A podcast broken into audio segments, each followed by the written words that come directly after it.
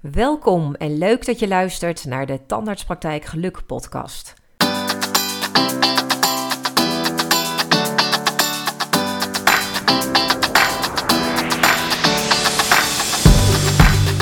Mijn naam is Marcia van Wermerskerken en met deze podcast ga ik jou als tandartspraktijkprofessional inspireren om zoveel mogelijk werkgeluk te realiseren. Praktijkgeluk noem ik dat. Dit doe ik door het delen van voorbeelden, tips en tricks en interviews over praktijkgeluk. Ik wens je heel veel luisterplezier.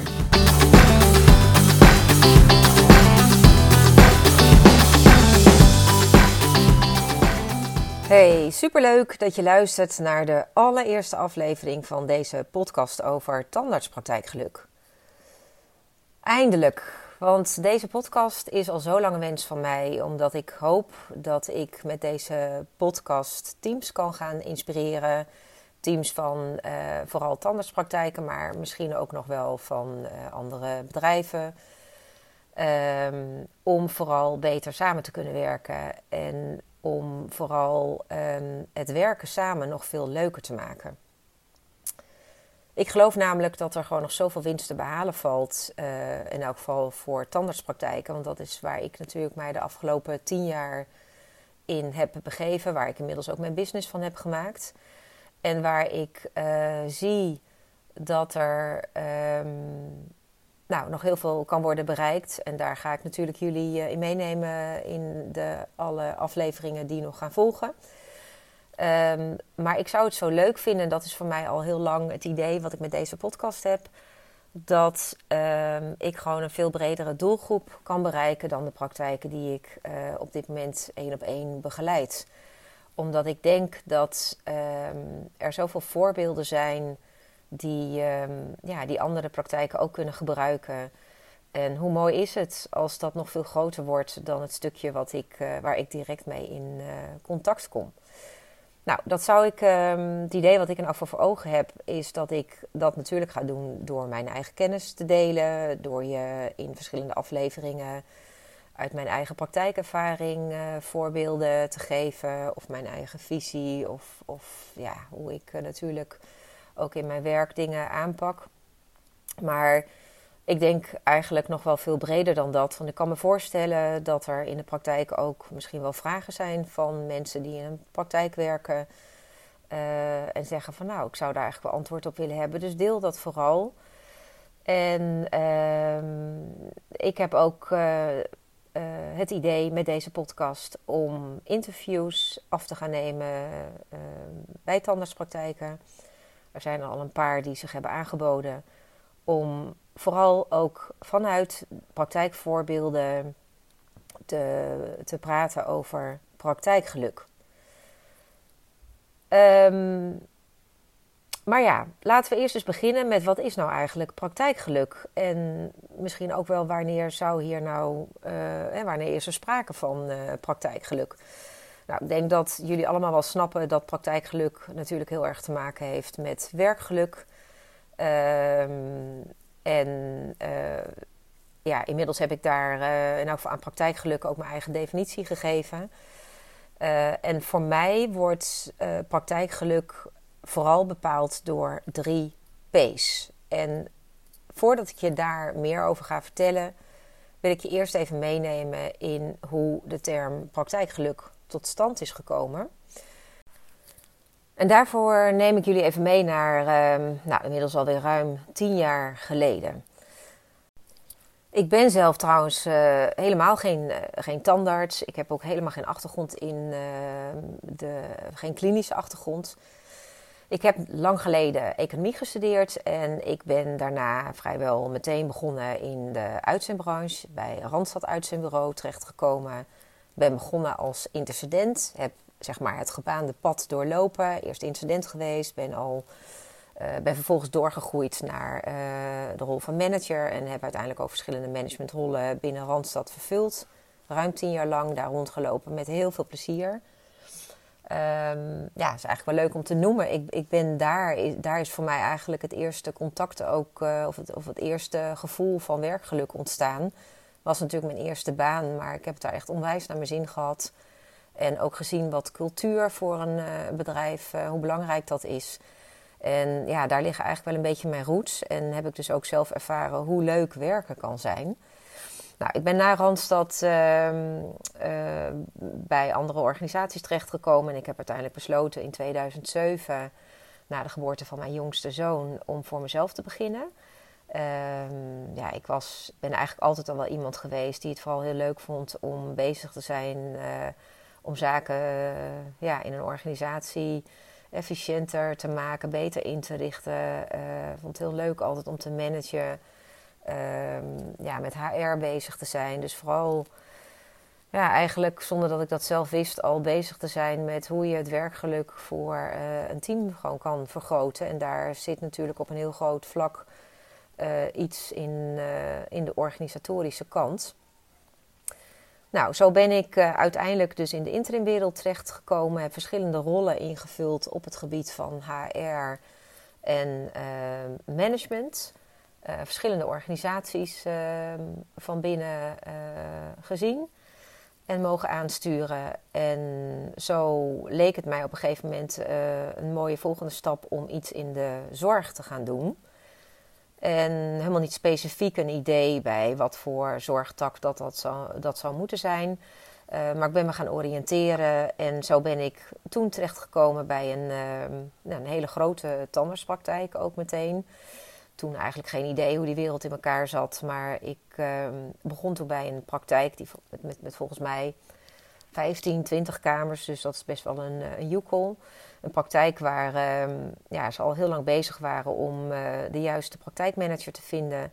En ehm, ja, ook al een aantal versleten die het daar niet hadden gered. En samen zijn we toen overeengekomen. Ik had natuurlijk totaal geen achtergrond uh, op, uh, in, in die functie, maar wel heel veel raakvlakken met de inhoud van, van die positie. Dus voor mij een hele mooie opdracht om te kijken of ik daar ehm, ja, wel wat of, van betekenis kon zijn. Nou, dat, ehm, dat is mijn eerste opdracht, mijn eerste kennismaking geweest in deze wereld. En daar een hele mooie opdracht gedaan.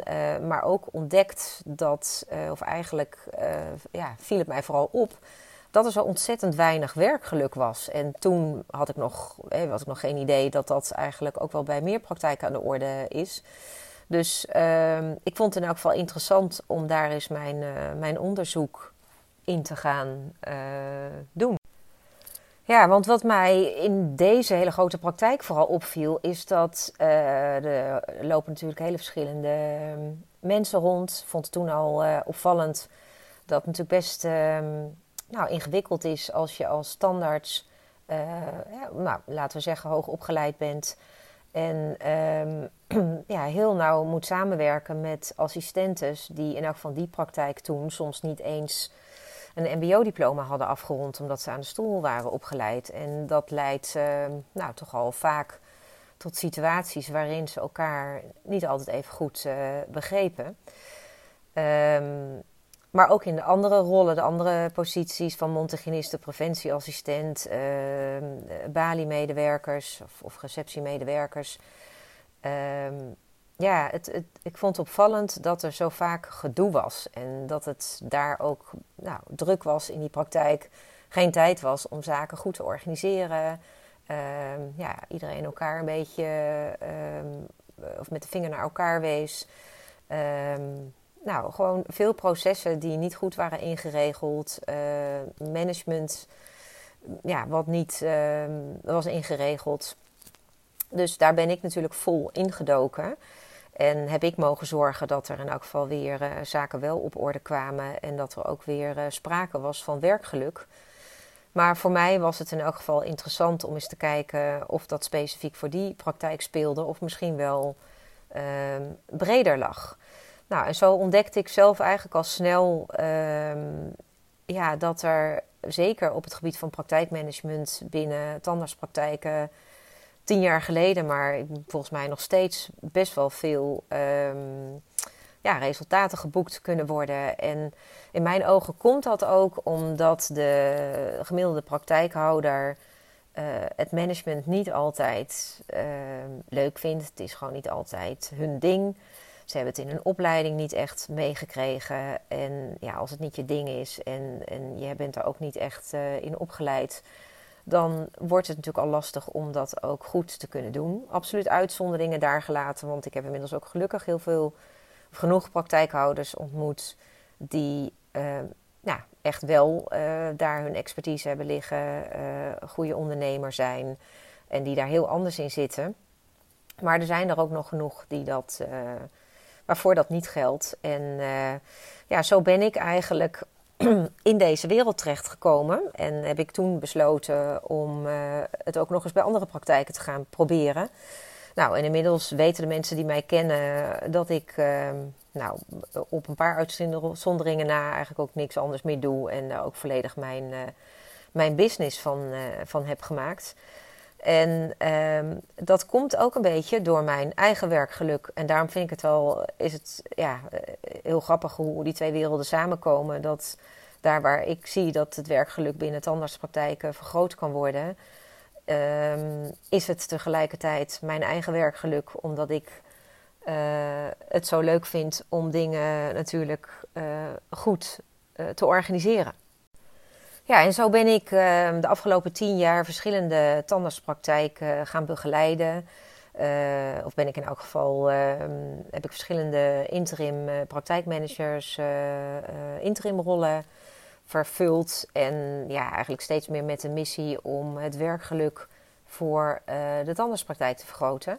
En zo is eigenlijk de term uh, praktijkgeluk ontstaan. Uh, heb ik gewoon de term werkgeluk vertaald naar, uh, of, of omgevormd, omgebogen naar praktijkgeluk. En inmiddels een paar jaar geleden ook mijn eigen bedrijf, Dentines, ehm, voor ingericht. Van waaruit ik inmiddels niet meer als praktijkmanager ehm, opereer, maar vooral als business coach, mentor voor praktijkhouders en hun praktijken begeleid om te bouwen aan een identiteit, zoals ik het zelf noem. Dus een entiteit, um, maar dan vooral eentje voor tandartspraktijken, dus vandaar uh, een identiteit. En natuurlijk met als missie om zoveel mogelijk uh, praktijkgeluk voor, um, voor deze praktijken te realiseren. Nou, zoals beloofd, wat is dan uh, de definitie? Wat is praktijkgeluk voor mij? Nou, voor mij is dat uh, de hoogste waarde en vooral ook de juiste balans creëren voor drie P's. En voordat ik die drie P's met je ga delen, um, ja, wil ik eigenlijk eerst nog even stilstaan bij een, um, een hele belangrijke voorwaarde. En dat is namelijk dat je wel, of dat het eigenlijk allemaal begint bij wat je het allerliefste doet. Nou, en om het duidelijk te maken, misschien even een flauw voorbeeld uit mijn eigen privéleven. Maar ik heb drie kinderen, drie pubers. En die, um, die vinden dat ik heel goed ben in de afwasmachine uitpakken, ook zelfs inruimen. Um, maar ja, je begrijpt dat dat natuurlijk niet is wat ik het allerliefste uh, doe. Um, maar zo zie ik die voorbeelden ook in tandartspraktijken. En eentje die wel vaker voorkomt, die jullie misschien wel herkennen is dat uh, tandartsassistenten ook nog wel eens, um, hè, dus tandartsassistenten die gewoon uh, aan de stoel kunnen werken, daar ook echt voor opgeleid zijn. Um, maar soms ook de gave hebben om heel sterk uh, als Bali-assistenten te functioneren. En als deze assistenten dat zelf um, nou, heel leuk vindt om deze combinatie in de praktijk in te vullen, dus afwisselend aan de stoel te staan en afwisselend uh, aan de balie te zitten, dan is er natuurlijk niks mis mee. Maar ik zie ook heel vaak dat deze mensen zelf eigenlijk het liefst aan de stoel staan en zich daar verder in willen ontwikkelen. Maar dat deze ontwikkeling wordt tegengehouden omdat ze dus toch ook aan die balie worden ingezet, omdat ze daar onmisbaar zijn. Nou, dan snap je al dat daar iets niet helemaal lekker loopt. Want op het moment dat jij niet kunt doen wat je het allerliefste doet, ja, dan uh, gaat dat ten koste van jouw eigen werkgeluk, dus van het praktijkgeluk. Nou, dit is dus voor mij echt wel een, uh, daarom benoem ik hem ook even zo specifiek, een hele belangrijke voorwaarde voor praktijkgeluk. Dat je allereerst gaat kijken of de mensen, uh, of allereerst, maar in elk geval ook vooral gaat kijken of de mensen die in het team werkzaam zijn, of die ook doen wat ze heel graag willen doen. En dat wil niet zeggen dat je daar ook altijd heel goed in moet zijn. Um, want je kunt je er natuurlijk ook nog in ontwikkelen. Maar het begint bij uh, iets doen in je werk wat je ook heel goed doet. Ik hoor een vliegtuig hier voorbij komen. Ik weet niet. Het is natuurlijk de eerste podcast die ik opneem of dat uh, ook nu hoorbaar is. Maar misschien kan ik het er nog wel uit uh, sleutelen. Um, maar goed, dus belangrijk, uh, doe vooral wat je uh, heel graag wilt doen. Of ga vooral zorgen dat daar ook uh, de mogelijkheden voor jou in worden gecreëerd. Nou, gaan we het nu eindelijk hebben over die drie P's. Want wat zijn dan eigenlijk die drie P's? Nou, voor mij zijn er drie belangrijke P's. Allereerst die van de patiënt. Niet heel verrassend natuurlijk voor een tandartspraktijk dat de patiënt één van deze drie is. Een andere P is die van praktijk. En zelf zie ik dat een beetje als een, uh, ja, een verzameling. Namelijk voor personeel. Uh, en dan denk ik niet alleen aan uh, de mensen in loondienst, maar uiteraard ook de ZZP'ers die vaak in een tandartspraktijk werkzaam zijn. Ook processen vallen onder praktijk. Um, ja, alles hè, wat er eigenlijk nodig is om een team te faciliteren om de patiënt zo goed mogelijk te bedienen. En natuurlijk vooral met, een, uh, ja, met, met te, tevreden de deur uit te laten gaan. En de laatste P is van praktijkhouder of praktijkeigenaar.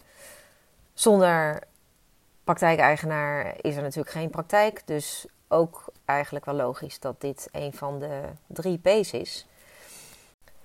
Ja, ik teken vaak deze drie P's uit in een, uh, in een driehoek. Hè. Elke hoek staat dan voor een, uh, een P en in het midden een klavertje 4. Nou, de mensen die uh, mij kennen, die weten dat mijn beeldmerk een klavertje 4 is en inmiddels van, van vier elementen. Um, en daarmee geef ik natuurlijk praktijkgeluk aan. En mijn ervaring is dat deze drie P's uh, uit balans zijn voor veel praktijken. Onder andere omdat niet de hoogste waarde wordt gecreëerd voor deze drie P's: patiënt, praktijk en uh, praktijkhouder. Ja, ik vind het natuurlijk ontzettend leuk dat ik dan uh, in de praktijken waar ik uh, voor word benaderd, daarmee aan de slag mag gaan. Om daar natuurlijk wel die balans in te gaan realiseren en vooral de hoogste waarde voor deze drie P's te gaan creëren. Maar zoals aangegeven, ik weet zeker dat er uh, nog veel meer praktijken zijn waar ja, hier ook gewoon zoveel winst te behalen valt. En dat is dus vooral waar ik jullie uh, nou, met mijn uh, volgende afleveringen in hoop te gaan inspireren.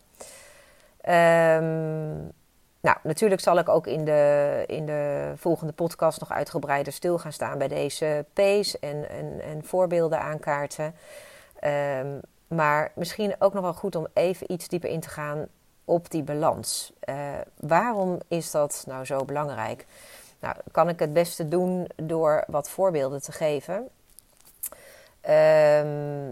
ja, kijk, als, je, als ik ze even één voor één afloop, als je kijkt naar de uh, praktijkeigenaar ik gaf in het begin volgens mij van mijn podcast al aan dat uh, niet elke uh, praktijkeigenaar praktijkmanagement leuk vindt of het ja, goed kan. Uh, want ja, laten we, laten we duidelijk zijn: het is nou eenmaal zo dat de gemiddelde praktijkeigenaar of praktijkhouder het liefst aan de stoel staat en daar zijn tijd in stopt. En dat betekent als je daar overdag ehm, natuurlijk mee bezig bent, dat er al vaak op neerkomt dat je in de avonden uh, nog een stuk administratie moet doen of je nog bezighoudt met praktijkmanagement. En als je niet uitkijkt, dan uh, maak je veel te veel uren, raak je daardoor natuurlijk gefrustreerd, hè, kom je niet echt tot rust. En levert, lever je, levert dat uiteindelijk, of resulteert dat natuurlijk niet in de hoogste waarde voor de praktijkhouder. En ik zie ook trouwens praktijkhouders die um, nou, starten met een praktijk en eigenlijk gewoon zonder echt een besef te hebben van wat het inhoudt om praktijkhouder te zijn. En dan dus voordat ze het weten in zo'n situatie komen dat het, ze boven, dat het eh, boven het hoofd groeit. Of dat ze in nog erge gevallen gewoon echt zorgen krijgen over ehm, nou, de, de financiële kant van de praktijk of over personeel. Nou, dit zijn natuurlijk allemaal redenen waardoor niet de hoogste waarde wordt gecreëerd voor de praktijkhouder. En zo zijn er natuurlijk nog veel meer. Als we kijken naar uh, de P van praktijk, waar ik gaf het al aan, personeel ondervalt en de, en de processen ja, dan uh, zie je dat er bijvoorbeeld uh, vaak wat aan de hand is op het gebied van zo'n team. Dus een team niet op orde is omdat er sprake is van onderbezetting. En het kan natuurlijk zowel in de, in de vaste club zijn, maar ook uh, een tekort aan tandartsen, wat natuurlijk aan de orde is van, van deze dag. Gedoe in een team, hè, denk aan geroddel. Ehm, en dat ontstaat natuurlijk vaak weer als gevolg van zaken die niet goed op orde zijn. Um, nou, als zaken niet goed op orde zijn, denk aan processen die niet helder zijn. Ik kom heel vaak tegen dat er gewoon helemaal niet is vastgelegd wie waarvoor verantwoordelijk is. Uh, praktijkhouders soms denken, of praktijkmanagers, van nou dat is wel duidelijk, maar nou, in de praktijk blijkt dat dus niet zo te zijn. Um, ja, of, of dat het zelfs überhaupt ontbreekt aan, uh, ik noem het altijd, uh, de voorkant van de puzzel. Dat het voor een team ook niet helder is waar überhaupt het team naartoe gaat. Um, maar als dus niet duidelijk is wie wat doet en er dus ook daardoor weer makkelijk met de vinger naar elkaar wordt uh, gewezen, ja, dan krijg je ook vaak dat er in de communicatie dingen niet goed gaan. Nou, zo uh, val je eigenlijk van de, van de regen in de drup. Um, ik zie ook nog wel eens dat uh, het team het gevoel heeft dat niet alles ook transparant is voor ze. Dingen niet worden gezegd, kan ook nog weer te maken hebben met dat er natuurlijk met heel veel parttimers wordt gewerkt in een uh, praktijk. Dus de een weet het wel en de ander niet. Nou, het is ook best wel een klus om te zorgen dat je hele team wordt geïnformeerd. En daar heb ik natuurlijk wel weer allerlei uh, handvatten voor je dat kan inregelen. Dus uh, daar kom ik zeker later nog op terug. Um, ja, wat zijn nog meer voorbeelden? Nou, denk aan storingen in een praktijk. Uh, op het moment dat het onderhoud uh, niet op tijd plaatsvindt, heb je natuurlijk te maken met storingen. Maar ook als het wel plaatsvindt, zijn er storingen. En uh, ik zie heel vaak dat dan um, ja, de frustratie bij een team of bij een praktijkhouder uh, ook natuurlijk zit dat het niet goed wordt opgepakt. Dat mensen het wel weten, maar er nog niks aan is gedaan, omdat ze denken dat iemand het al heeft opgepakt. Um, nou, protocollen die ontbreken uh, of niet meer up-to-date zijn. Nou, dat is natuurlijk weer heel lastig als je mensen moet gaan inwerken. Uh, als je dan niet uh, een, een, handboek kan overhandigen waarin zo iemand zich even kan inlezen van hoe werkt het eigenlijk, hoe doen wij hier de behandelingen. Want ook dat wijkt natuurlijk in elke praktijk, of is in elk geval voor veel praktijken net weer iets anders. Um, ja, ik denk dat ik nu wel aardige voorbeelden heb, genoemd. Um, nou ja, misschien nog voorraad en bestellingen. Daar gaat vaak ook nog wel eens het een en ander uh, niet goed. Dat dingen uh, er niet meer zijn, niet tijdig zijn besteld. Of um, ja, dat er dingen verkeerd worden ingescand voor, bij praktijken die een scanproces hebben. Nou, zo kan ik nog een hele tijd doorgaan. Laten we het hebben over de laatste P, of de P die ik nog niet heb genoemd, die van patiënt. Nou, denk dat jullie daar zelf ook wel invulling aan kunnen, uh, kunnen geven. Maar zonder tevreden patiënt, dan uh, loopt het meestal, uh, gaat het sowieso niet lekker lopen in een praktijk. En ja, waar kan zo'n patiënt dan ontevreden over zijn? Nou, dat kan verschillende oorzaken hebben. denk aan lange wachttijden of het uitlopen van behandelingen het niet volledig uh, goed worden geïnformeerd, uh, um, het niet ontvangen van een um, begroting die jullie natuurlijk moeten verstrekken op het moment dat een behandeling meer dan 250 euro kost. Um, waardoor er weer vragen over de nota's zijn, de facturatie wellicht niet goed gaat. Ja, zo zie je dat er um, zoveel dingen samenhangen. Hè, en ook die samenhang er natuurlijk heel duidelijk dan is. Dus die balans nodig is sorry, voor, uh, voor deze drie P's. Um, ja, dat betekent dat um, als die disbalans er niet is, of nou ja, laat ik het anders zeggen, er kunnen best wel dingen natuurlijk, uh, bijvoorbeeld P's een hoge waarde hebben. Als patiënten bijvoorbeeld best wel tevreden zijn, maar daar een team ontzettend voor onder druk staat, of misschien een, een praktijkeigenaar ook heel veel werk moet verrichten in de avonturen om dat voor elkaar te krijgen, ja, dat houdt een praktijk natuurlijk niet lang vol. Dus vroeg of laat gaat dat mis. En bovendien um, zal het ook geen verrassing zijn voor jullie dat op het moment dat je die andere twee P's in dit voorbeeld, praktijk en praktijkhouder, wel uh, beter uh, of een hogere waarde kunt, uh, of kunt organiseren dat ze een, een, hogere waarde krijgen. Dat het dus veel lekkerder loopt en ook daar het praktijkgeluk gewoon wordt uh, gerealiseerd dat uiteindelijk daar de patiënten natuurlijk ook weer hun voordeel van, van plukken. De vruchten van plukken. Hè, kom er niet helemaal uit. Um, ja, en wat ik ook nog wel eens tegenkom, waardoor die uh, balans er niet is, maar ook niet eens duidelijk is dat die balans er niet is, is dat het soms voor een praktijkhouder onvoldoende duidelijk is dat er het een en ander niet goed gaat binnen de P van praktijk. Um, en wat dan vaak nog wel verrassend is, is als ik vragen stel daarover aan het team, dat zij juist het idee hebben van nou, we zeggen het niet meer, want we hebben het al duizend keer aangegeven wat er, uh, waar we tegenaan lopen, maar er wordt niks mee gedaan. Ja, zo zie je dat er eigenlijk een soort vicieuze cirkel ontstaat waar een praktijk zelf moeilijk uit kan komen. Superleuk dat je luisterde naar de Tandartspraktijk Geluk podcast. Vergeet je niet om je te abonneren en een review achter te laten. Wil je meer inspiratie over praktijkgeluk? Connect dan met mij via LinkedIn of bezoek mijn website www.dentines.nl. En let op, Dentines is met dubbel S. Is er een onderwerp waarmee ik jou kan inspireren? Laat het mij weten. En ook als jouw tandartspraktijk misschien wel een mooie inspiratiebron is voor deze podcast. Wie weet is het praktijkgeluk van jouw praktijk straks te beluisteren als interview in mijn volgende podcast. Mijn naam is Marcia van Wermerskerken. Dankjewel voor het luisteren en tot de volgende keer.